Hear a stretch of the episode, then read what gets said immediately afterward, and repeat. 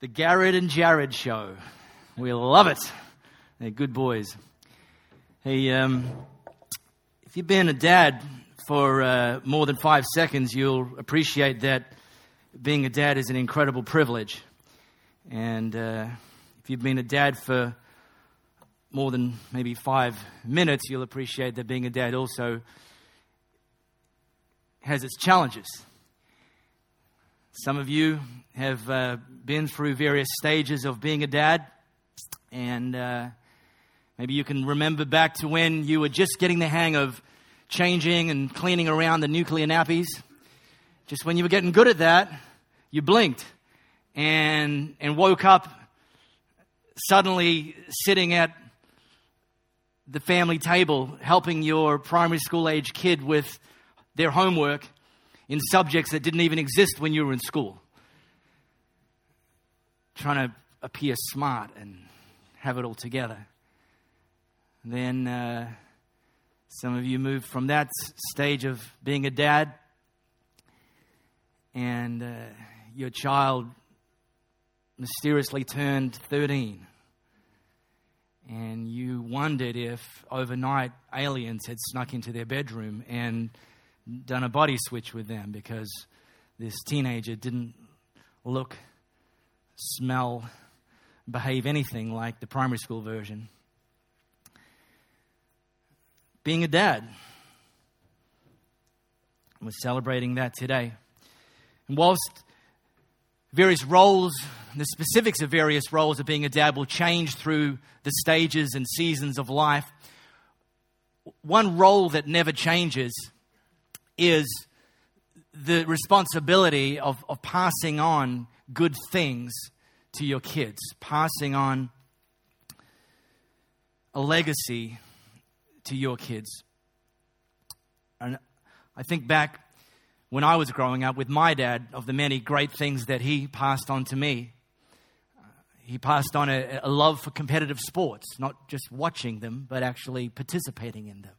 And my father participated in competitive sports into his mid-70s, when only the fact that 20 years prior he'd been knocked over by a truck on the job. 20 years later, those injuries got the better of him in his mid-70s, and he had to retire from competitive sport. That instilled something in me, that movement is a gift, not a chore. And I'm forever grateful. It was just normal to move and be active, not just something that kids do. My dad instilled in me and demonstrated to me a great work ethic. My dad did whatever it took to be someone that God could provide through for our family. My dad worked at a pretty low-paying job as a labourer for the town of Kalamunda, Shire of Kalamunda, building roads. Some of you have driven on the roads that he, swept stuff around. And he would go there and clock on at the Wollaston Council Depot at 7 a.m., rain, hail, or shine, lay roads. My dad's like 5'1", and in true Aussie fashion, his workmates called him Big Al. And he would hustle, and he would finish work at 3:30, and he would drive home, he would shower, he would put on a tuxedo, and he would then drive into the city and work as a doorman at the Perth Concert Hall as a part-time job, so that my brother and I could have a good education. And he never complained. He didn't walk around with his chest out hoping someone would pin a medal to it. He just got it done, and I learned incredible work ethic from my dad. And one of my observations, and by the way, those of you that are here visiting with us for the first time today, I'm not a dad yet, so I'm speaking more observationally than experientially, okay? But doesn't make me a hypocrite, because I'm a very keen observer of dads and what makes great dads. And it's easy to pass on the good things that we got from our dad to our kids. But what about if there was some gaps? What about if there were some things that maybe your dad didn't pass on to you? Maybe some of you grew up, and unlike me, had a dad that was lazy. And because of his poor work ethic, maybe your family didn't enjoy and have some of the things you might have wanted to have had growing up. Maybe your dad was distant. You know, we kind of, unfortunately, if you've grown up in Australia from a white European lineage, it's a pretty common reality. Maybe your dad never told you he loved you. Maybe your dad wasn't loving towards your mother. Maybe worse still, maybe your father was abusive to you or your siblings or your mother, physically abusive, emotionally abusive, verbally abusive. You know, these things are all too common. I'm not talking hypothetical terms here. And yet, what I want to do is hold up the idea of what God would want us as dads to do. And the picture is that of passing on a baton. Like in athletics, when the relay competitions happen, it's not always the fastest sprinters that win the race. It's often the ones who get the baton changeover correct that will win the race. And by the way, conversely, if you don't get the baton changeover correct, even despite being the fastest, best prepared athlete, you drop that baton, you damage that baton, you don't win the race. And God's picture of fatherhood is that we would actually receive a baton from our fathers, that our fathers would pass on to us a baton that for a season of life we get to run with it in our hand. It's now our dad's baton, and we run that for a season, and then it doesn't end there, that there's a point in time where we would pass that baton on as well to the next generation. That's God's best. That's God's picture. God's idea that we pass on, in fact, a better baton to the next generation. But what if you received a damaged baton? What if some of these examples that I shared just a few moments ago are a bit of the fabric of your baton? Your baton's a bit dented. Yeah, you got it, but it doesn't look like the Creator intended it to look. It's a bit scuffed. It's a bit dented. It's a bit twisted.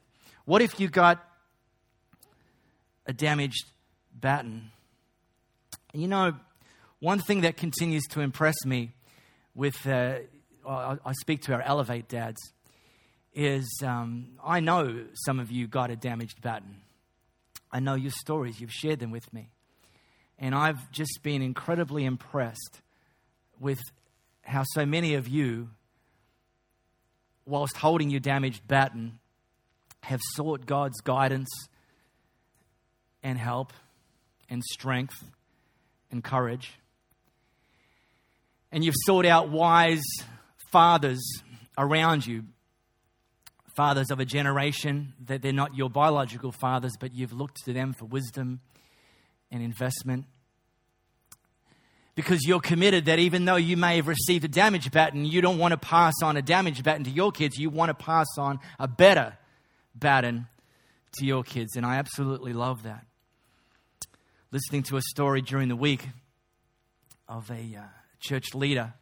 He was at a backyard barbecue with some friends, and all of the dudes, all the dads, were standing around drinking some adult beverages, as you do. And out of the corner of his eye, he noticed one of the dads was just drinking mineral water, which is not a very blokey thing to do.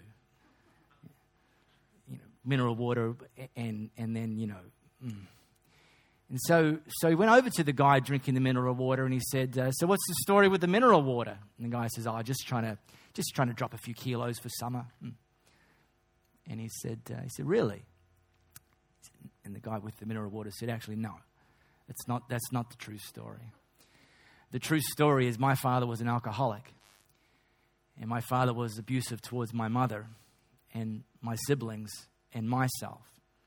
And whilst I don't have a problem with people enjoying some adult beverages, I know that for my family, in my lineage, that I cannot take that damaged baton that I got from my father and pass that damaged baton on to my kids. And so I made a very, very, very, very strong decision that it stops with me, that the next generation will receive a better baton than the one I got given." heard another story during the week about a dad who is known amongst his peers for his incredible household financial management.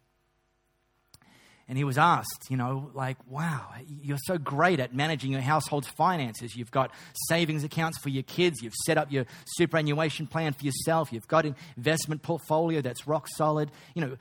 Where did that come from? Was your dad a CFO or a CPA? Or, how did you become so great?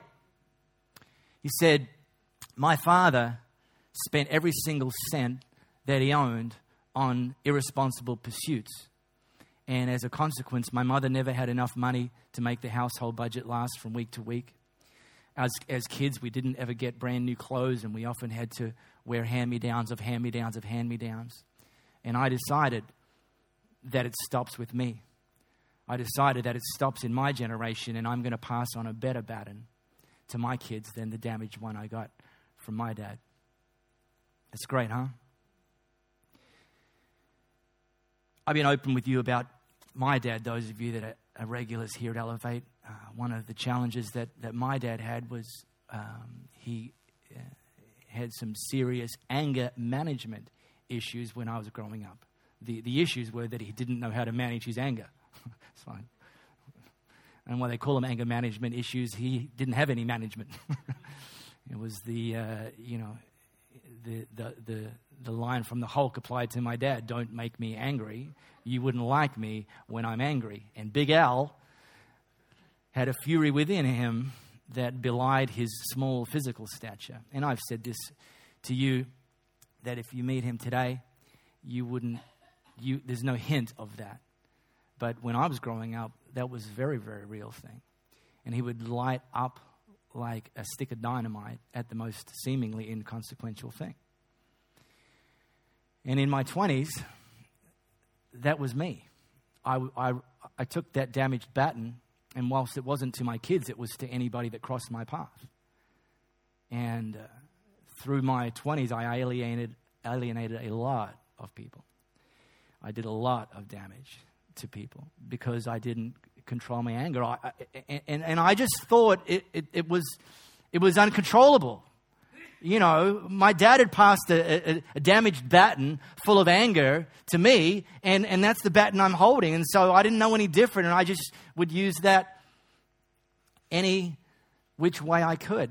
And yet I came to the realization in my late 20s that it didn't have to be that way, that I didn't have to pass on a damaged baton even in my leadership and my relationships.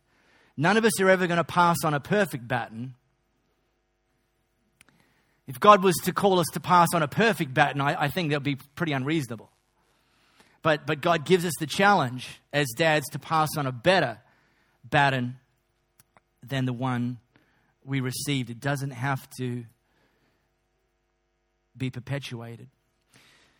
There's the wisest guy that ever lived. There's a guy named Solomon. Wisest apart from Jesus and a couple of you, of course. And he wrote this about raising children, and it's about parenting, although here at Elevate we also consider our responsibility and we take the opportunity to partner with parents to invest into the kids here. But this is what Solomon, one of the wise things he said about parenting and raising kids and investing and raising up the next generation. Train up a child in the way that they should go.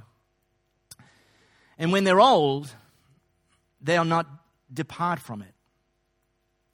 Now, Solomon wasn't merely referring to verbal instruction, that our responsibility as parents is to just give lectures and verbal lessons to our kids. Do this, don't do that, do more of this, do less of that, do this way, don't do that way. But in fact, the realization that more of what we pass on to the next generation is caught than is taught. That values are more caught than taught. That we're passing on things and training up our children in the stuff of the everyday. The stuff that we do when even no one's watching, or we think no one's watching, is where we're training up a child in the way they should go. And one of the ways we pass on a better baton is to pass on great pictures. Now, I'm not talking about your selfies and your Instagram account and your iCloud photo library. I'm talking about pictures of you reading the Bible and praying with your kids every night. I'm talking about pictures of you hugging them and telling them you love them. You know, don't do that, Dad. Listen, kid, I'm the dad. I make the rules, and I'm going to hug you, and I'm going to tell you that I love you. And if you're embarrassed by that, that's your problem. Kids aren't the CEOs. Well, mine, that dad never hugged me and told me that he loved me. Yeah, so pass on a better baton. Pictures of you building your family rhythm around God and His church, that Sundays aren't optional if nothing better comes up on a Sunday morning, that you're here and they're in Elevate Kids and Friday night they're Elevate Youth, because that's the stuff that you build a life around, the rhythm of God's church. And I encourage you, and my encouragement today on Father's Day is, dads, leave lots of great pictures for your kids. Leave pictures of you listening to worship music or preaching podcasts in your car instead of listening to the bad news and catching up on the sports results.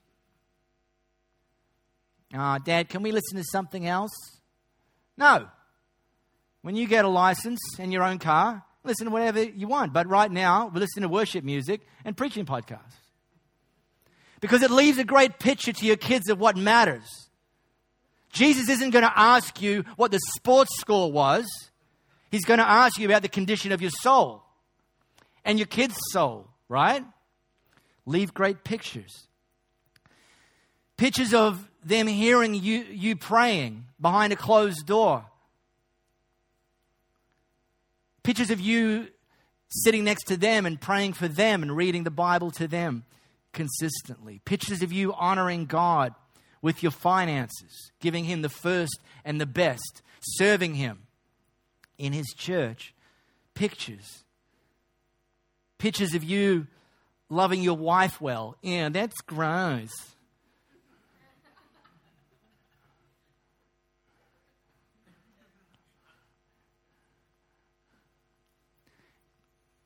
It's one of the ways we pass a better baton on, is leaving great pictures for our kids. I was actually praying this week, on Thursday specifically. I was praying, and God gave me a picture about something that's going to happen in the near future. And I was able to capture that image. Here's the image. I believe this is sometime in mid-October this year that we'll see this in reality. Of the mighty Pav holding up the Premiership Cup, having won it, not from 2013 at the parade. This is what God showed me. And anyway, see, this would have got a very different reaction if I was preaching this message in a Melbourne church. You do understand that, all right? We're all like, hey, Eagles, Dockers, I don't care as long as it's the West Australian team that wins, right? Eagles! Jeez, all right. Totally losing. I don't know who's going to win the grand final. One thing I do know, though, is on that grand final day that there will be incredibly raucous cheering and applause and screaming and yelling for every single tackle made, for every single mark taken, for every single goal kicked, that the 100,000 people gathered there at the MCG will be cheering on every one of those players and everything they do well. And I kind of wish that you dads could have a cheer squad following you around wherever you go, and cheering you on for every great picture that you're leaving your kids in real time.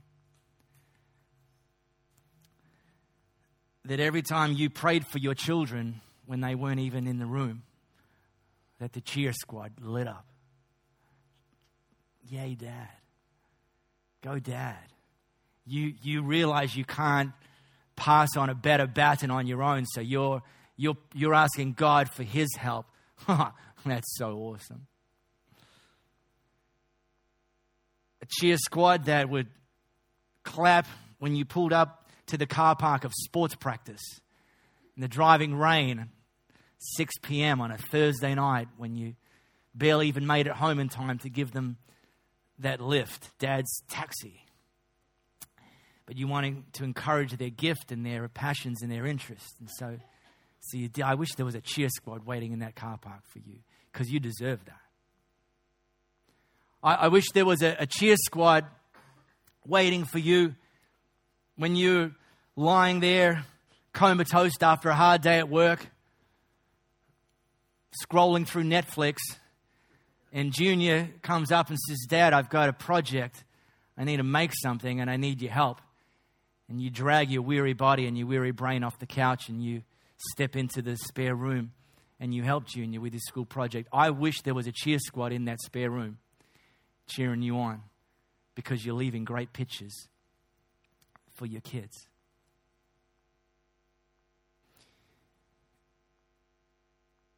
We value and appreciate dads all year round here at Elevate Church.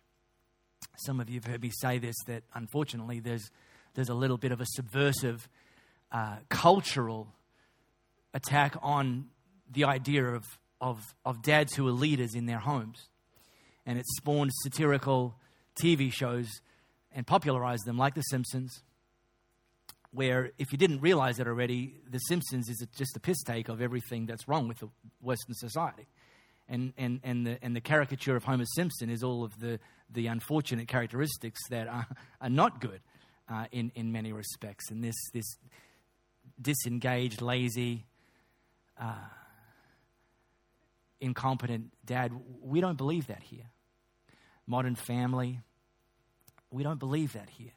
We believe that dads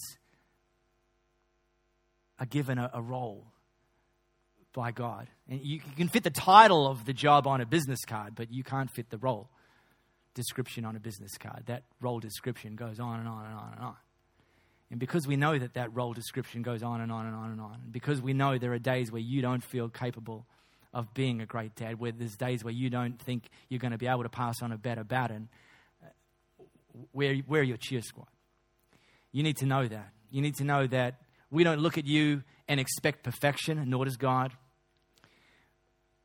When you fall, we hope we can help pick you up.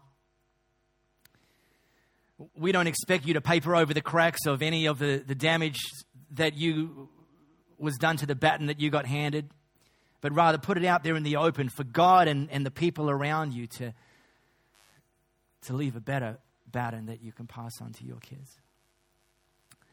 Today, we call this Dad Fest. It's a celebration of being a dad.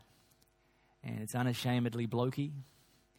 And if you don't like that, you can come on Mother's Day. It's going to be unashamedly not blokey. But today, we want to say, Dad, for all the things you've done and do for your kids that are seen and unseen, to create great pictures and to pass on a better baton. Well done. If you've ever wondered if it even matters, it matters. The hard work, the sacrifice, what they call in sport, the 1%ers, they matter. And it matters for your kids. And God uses that stuff to help you pass on a better baton. So I want to do two things just as I finish up here for our dads. Second one is I want to pray for our dads. And the first one is, before we pray for you, I thought the rest of us could just take a moment to give you a bit of big fat cheer and a clap of encouragement for everything you have done and everything you do as dads, eh?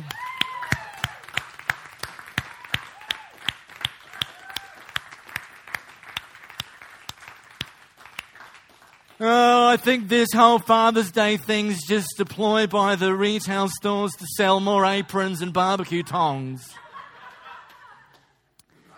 Well, look, let me say it differently. I think every day should be Father's Day, and I think every day should be Mother's Day when it comes to kids honoring their fathers and mothers. But we just want to dial up a little bit today. I want to pray for you. I don't want things to get too weird. We don't normally single people out, but dads, you guys are tough. If you're a dad here, would you mind just standing?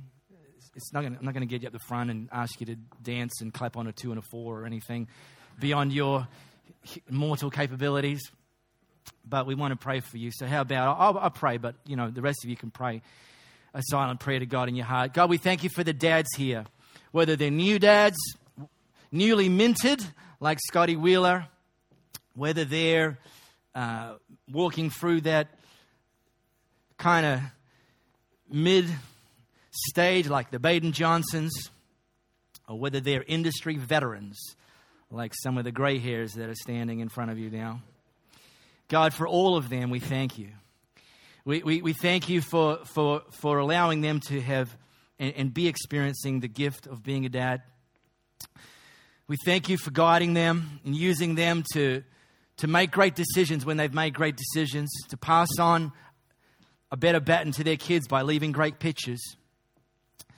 And God, for those that are still dads, I pray that you would nudge them more in your direction to draw strength and guidance from you, that you would surround them with wise peers and mentors and a great cheer squad that's going to encourage them to pass on a better baton. God, for those that received a damaged baton, I pray for healing and restoration in their hearts, that wouldn't be, that any resentment or any lack of role modeling wouldn't leave them feeling inadequate, but rather more motivated to say that it stops with me and it stops in this generation, and that I will pass on a better baton to my kids than the one that I got from my dad. And then we also thank you, God, for our dads, who I'm confident in almost every case did the best they could. I thank you for the good gifts that our dads pass on to us, for the sacrifices that our dads have made for us, for the extra mile that our dads have often lived in so that they would pass on a better baton to us. In Jesus' name we pray. Amen. Thanks a lot, dads. Fantastic. Brilliant. Great. I'm just going to do one more thing. I'll hand back to Jess. Some of you, we were talking about dads this morning. Duh. And there's something a little bit more important that we do as a church than just cheer on dads, although we consider that incredibly important. And kind of take you back to what we were singing at the beginning. We're singing about a God that loves us. We're singing about a Jesus, the Son of God, that died for us. And we did that because many of us believe God is real. Many of us believe God loves us. Many of us believe that he sent his son Jesus to die for us. And we sing about that. We declare that. We celebrate that. What we want to do right now is give you an opportunity, if you've never actually taken the opportunity. We want to give you an opportunity to consider for a moment whether God is real, if you've never considered that before. And not just consider it like a mental exercise, but rather whether that's something you want to respond to. If you've got a sense that God is real, and I want to tell you that he is. I can't, pull him out of a hat like a magician. But for me, God's revealed everywhere. Everything that's good is a revelation that God is real and God loves us. And I want to give you an opportunity to respond to that right now. If you've never actually said to God, I believe you're real, and actually I'd like to experience a relationship with you, I want to give you that opportunity right now before we kind of move on with the dad festivities. So all I want you to do, if you want to make that decision this morning, if you want to say, yeah, God, I believe you're real and I want to have a relationship with you, I just want you to quickly slip your hand up right now. Just quickly slip your hand up while you're there, while you're seated where you are, and then I'll ask you to put it down and then we'll quickly pray. And just putting your hand up, you're saying, yeah, that's me. I want to, God, I know you're real and I want to have a personal relationship with you. When I see your hand, you can put it down and then we'll pray. I don't want to miss anybody.